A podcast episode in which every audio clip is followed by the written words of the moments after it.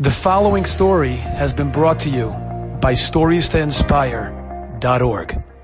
There's a beautiful story that I recently heard that echoes this idea. There was a Yid who lived in Petach Tikva. And as is often the case, the janitor, who seemed to be completely secular and maybe not even Jewish at all, was cleaning the apartment building and he would clean it and do spongia and make sure that the lobby was clean and he would take out the garbage.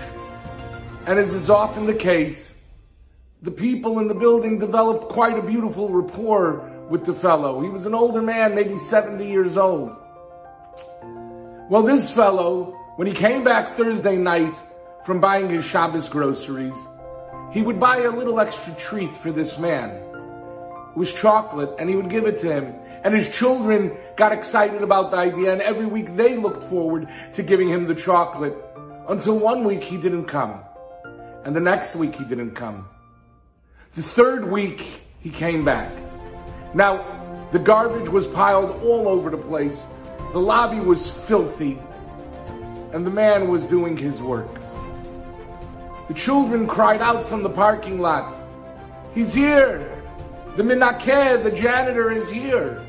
And they ran because they wanted to give him the chocolate. But this fellow said, this week I'm giving him the chocolate. I just want to make sure that everything is okay. And he walked over to him and he handed him the chocolate and he smiled at him. And the man said to him, Shabbat Shalom. Even the non-Jews will greet the Jews with the Shabbat Shalom in Israel. And he responded, Shabbat Shalom to you and he walked towards the elevator. It seemed that he was fine. And then he calls out to him, Chaken Rega, could you hold up a minute? Can I ask you a question? The janitor asks this fellow. And he says, sure. It was the 31st night of the Omer. It was Thursday night. And he asked him, are you allowed to shave before Shabbat? Or do you have to wait till Sunday to Lag BaOmer till you shave?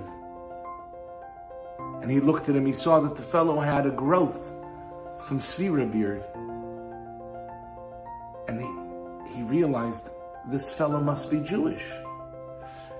And he said to him, you can shave tomorrow. And he said, oh yeah, that's because Shabbat is doche, it pushes off the Avelut. Shabbat takes precedence over the mourning.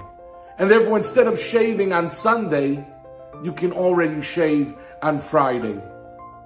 Hidden somewhere in the deepest recesses of his memory was a halacha that he had learned perhaps a half century earlier, maybe even more.